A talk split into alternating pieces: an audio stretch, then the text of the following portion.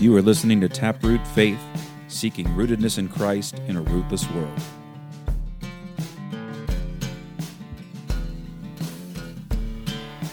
Blessed is the man who trusts in the Lord, whose trust is in the Lord. He is like a tree planted by water that sends out its roots by the stream and does not fear when heat comes. For its leaves remain green and is not anxious in the year of drought, for it does not cease to bear fruit.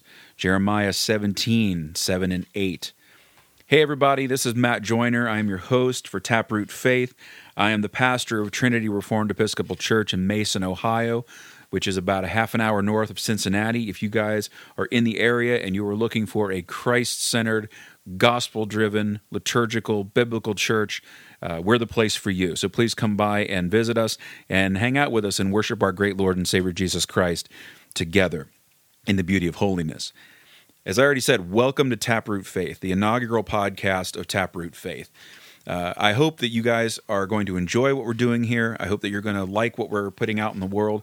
Uh, I've never podcasted before. I've never uh, put something out in the world that's just mine. I've been on podcasts before. I have been interviewed on podcasts before um, and and those kinds of things. But I have never put something out there where it's just me throwing my thoughts out into the world and seeing what sticks to the wall. Um, but I hope that whatever we get here. Uh, whatever we get going, whatever the Lord gives us to, to put out there, that you enjoy it, that you're blessed by it, that you're edified by it, and most importantly, that Christ is honored and that this is some kind of benefit to the greater church. That's my that's my goal. Uh, my goal is not to put something out here and get a name for myself or whatever, but really it is to put something out that will be of edification and benefit to the church. Um, because honestly, nothing else really matters if it's not if you're putting things out in the world and it's not edifying and building up the church, the body of Christ, for the work of ministry in the world to draw people closer to Jesus Christ, then really what's the point, right? Um, but in any case, right out of the gate, you're probably thinking to yourself, who in the world is this guy? Why in the world should I listen to this guy? Who is Matt Joyner? Why should I listen to him? Um, well, that's a really good question. And I don't know that I have a completely satisfactory answer to that. But as I've already mentioned, I'm the pastor of Trinity Reformed Episcopal Church in Mason, Ohio. I am a pastor in the Anglican tradition. Uh, I am a Reformed Anglican, which means that I subscribe to our confessional statements of the historical Anglican tradition, uh, which are called the formularies. Uh, and those are the 39 Articles of Religion, the 1662 Book of Common Prayer, the Ordinal, and the two books of homilies. And these are for the Church of England uh, on par with the confessional statements uh, in the in the Continental reform tradition and in the uh, Presbyterian tradition, so like the Westminster Standards or the Three Forms of Unity and those kinds of things. Uh, the 1689 London Baptist Confession. This is our confessional statements. Um, so I am a confessionally reformed Anglican. Uh, and so that is something that I hold very dear to my heart. I love the liturgical tradition of the Anglican Church, um, and I'm very, very grateful to be a part of it. I was not ordained originally in the Anglican tradition, actually. Uh, I was actually originally ordained in the Orthodox Church, in the Eastern Orthodox Church. I was trained in an Eastern Orthodox seminary, and I was ordained as a priest in the Eastern Orthodox Church, and I returned uh, to the Protestant tradition um, not that long ago. Um, thanks be to God. I'm very grateful that the Lord opened up an opportunity uh, for me to do that, and to and has led me by His Spirit back to um, to biblical orthodoxy rather than Eastern Orthodoxy.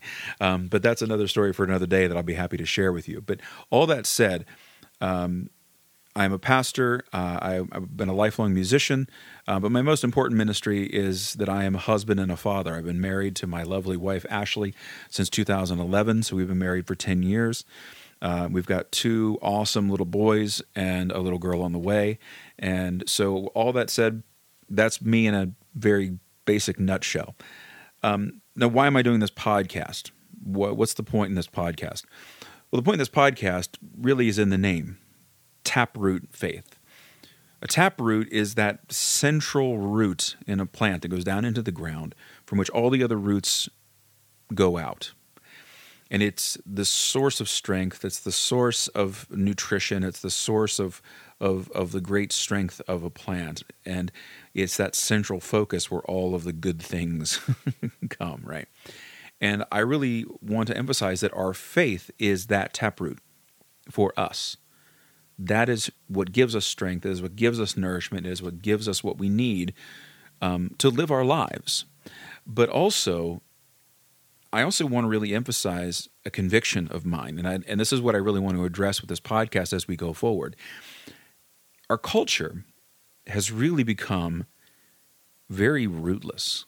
It's become very um, untethered from its historical roots, its liturgical roots, its biblical roots ultimately. And this is not just the culture in the world, I'm talking about the church.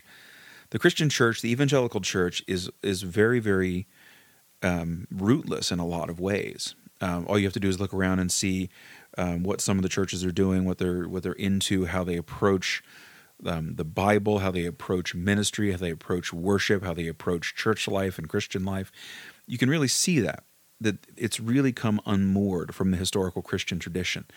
And so, what I want to do is, I really want to take time, take effort, bring in people, bring in guests, and say, and really examine what is it that we can do to really find our roots, find out what our roots are in the Christian tradition, and dive deep into them and reassert ourselves in the soil of of of God's grace and and and to align ourselves back with those great saints of the past um, who who have rooted themselves in Christ and have done wonderful wonderful things.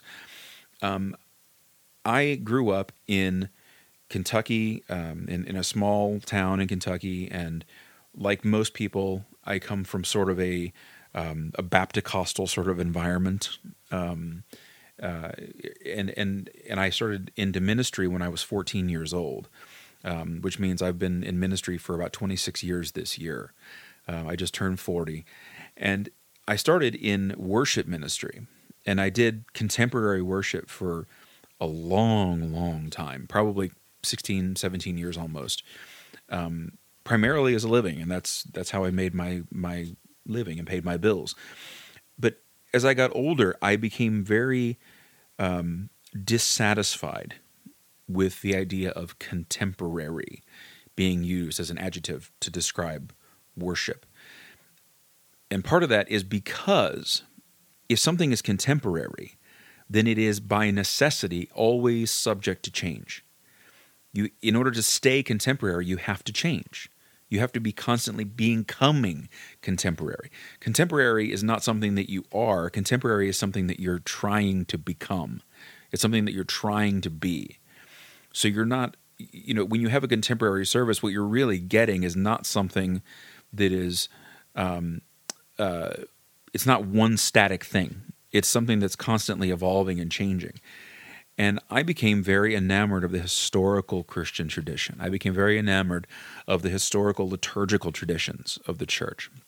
And and that doesn't just mean um, like what I thought it meant when I was a kid. That doesn't just mean, you know, Roman Catholicism or something like that. That the evangelical tradition, the the Reformed tradition, the um, the Anglican tradition, the Lutheran tradition, the the Protestant traditions have a beautiful history of liturgy and of worship and hymnody and all of these wonderful things that have been given to us by the Holy Spirit, birthed out of the Word of God, birth out of a desire to love God through His Word and to learn of Him through His Word. And yet, we have seen in our lives and in our time a real move away from that anchor. And when you see the current state of Christianity in America, when you see the current state of evangelicalism in America, you can really see how that unmooring has really affected us in a great and terrible way. Right now, as I speak, as I'm sitting here in March of 2022, we have seen over the last year or two so many prominent figures in Christian music, in Christian culture, who have deconstructed their faith, who have gone through a process of deconstruction, who have rejected the authority of the Bible, who have rejected the historical Christian doctrines and historical Christian morality. They've set all that aside. It's become completely unrooted. And I don't think that they became unrooted. I don't think that they, as individuals, came unrooted. I think that they were nurtured in an environment that was that had no roots, to be honest. And so for me, if we're going to dig deep and we're going to remain and we're going to stay steadfast and firm in the faith once given to the saints, if we're going to stay firm in the church, if we're going to stay firm as a church in the culture, then we have to first of all know what the heck it is we believe. We have to know what it is that we're doing, why we're doing it, where it comes from, and grab a hold of that with both hands and don't let it go. That's one of the beautiful things that I love about for myself being in the Anglican tradition, being in the Reformed tradition. This is something that we have in spades. But I will say this when I was in the Orthodox Church, when I made my journey into the Orthodox Church, which again I'll talk about some other time, but when I got to seminary, I looked around and I realized that probably half of the people that were there, half of the guys that were there, were ex evangelicals. We were all ex evangelicals. Some of us were ex reformed, some of us were ex, you know, Lutherans or ex whatever. But all of us were coming from the Protestant tradition, the evangelical tradition, into Eastern Orthodoxy. And the number one reason that I heard across the board was the issue of rootedness, the issue of the the evangelical tradition having no roots, the evangelical tradition not having these these really deep roots that go back to something solid and concrete that you can really look at and get a hold of and sink your teeth into and grab a hold of with your hands and and Eastern Orthodoxy seem, seemingly had that. I've heard the same thing from people who convert to Catholicism. Um, but the truth of the matter is, is that what I want to do here, what I want to put out here into the world and bring people in to talk about is what are our roots? What is the roots um, of our Reformed Protestant tradition? Um, what is our Reformed spirituality? What does that look like? What does it look like to be um, to be in a worship experience, a worship environment. What does the church look like? What what does the interpretation of scripture look like? What does the preaching of the word look like? What does charity look like? What do all these things look like when they're deeply rooted in the gospel, in the scriptures, in the historical tradition of the church? What does it look like when we have an awareness of history? What does it look like when we have an awareness of what's going on in the world today? And then an understanding of how it is that the church has failed to maintain her roots and to live according to accordingly, but also how in what is happening in our current culture and the derailing that is going on in our current culture, can the church do what she has to do and what she always does to rebuild the culture that we have around us. And that's something that is really amazing that I want to put out here. I'm going to put I'm going to put cards on the table here just so you guys know where I'm coming from, okay? You have to realize something here. I am I'm a postmillennialist, okay? I'm very optimistic about the future of this world. I do not believe that the world is just going to go completely into a hell, hell in a handcart down the road into a fiery oblivion that Christ has to return in order to put a stop to it. I believe that the gospel will work itself out in the world like leaven works itself out in the dough, and that the, that the gospel will win out in this world. And the church, when she follows her God given mandate to go into all the world and to make disciples, to baptize, to teach them to obey, when we don't drop the ball and we actually follow that mandate given to us by our Lord, which was, by the way, the last thing he said before he before he ascended into heaven, before he left us physically. Those are the last instructions he gave. And I've said many times before that when you know when a parent leaves their kid at home for the first time, usually you really want to pay attention to whatever it is the last instructions that they give before they leave the house because sometimes those are the most important things. Oh yeah, by the way, remember this. But what is really, really important is that we have to remember that that is what Christ did for us. Christ gave us these instructions last thing before he ascended into heaven and left us bodily sending us his spirit so that we would do the work of the world, work of the church in the world, excuse me. This is our work in the world, and it is rooted in something. It is rooted in the scriptures. It is rooted in the, the work of God in the people, going back to Abraham and beyond. It is rooted in the great glory of the atonement of Jesus Christ on the cross. There is no greater root than that. And when we put that aside, when we skirt it off to the side and we try to become relevant, we try to be cool, we try to make worship services that appeal to us on an emotional level, we try to make worship services that appeal to us from market value, when we try to dive into the absurdity of, of trying to believe that um, that seekers, quote unquote seekers, um, are the ones that church services should be aimed at.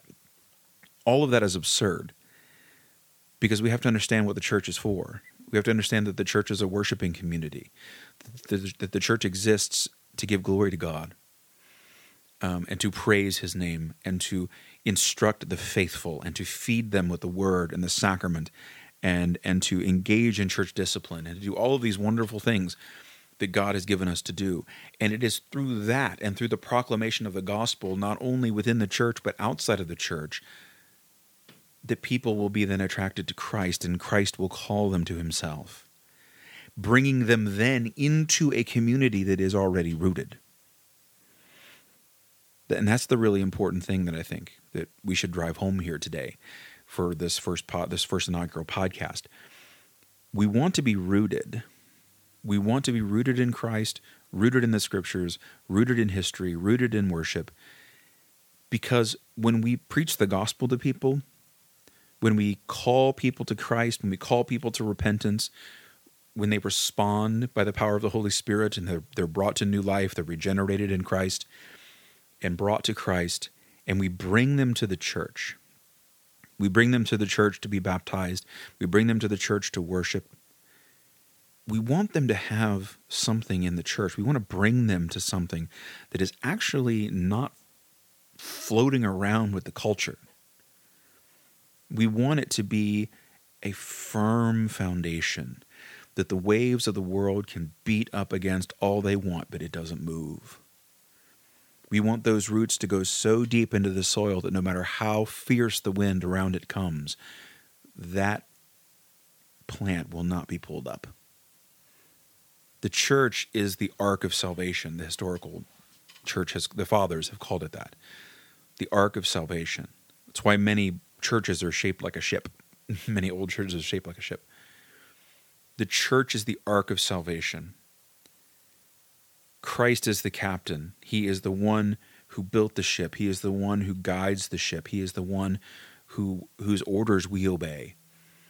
He is the one who is the anchor that keeps the church in its place, who keeps it on the way that it should go. And it is for us to submit to him. It is for us to to to bow the knee before our king and say thy will be done, Lord. We are found in you, not ourselves. We're not making this stuff up as we go along. We do what it is that you ask us to do and what you have given us to do. And as we go forward, just cards on the table again. You know, as we're talking about rootedness, we're going to be talking about things like scripture, ministry, history, music, hymnody, you know, liturgy. I'm an Anglican. We're going to talk about liturgy.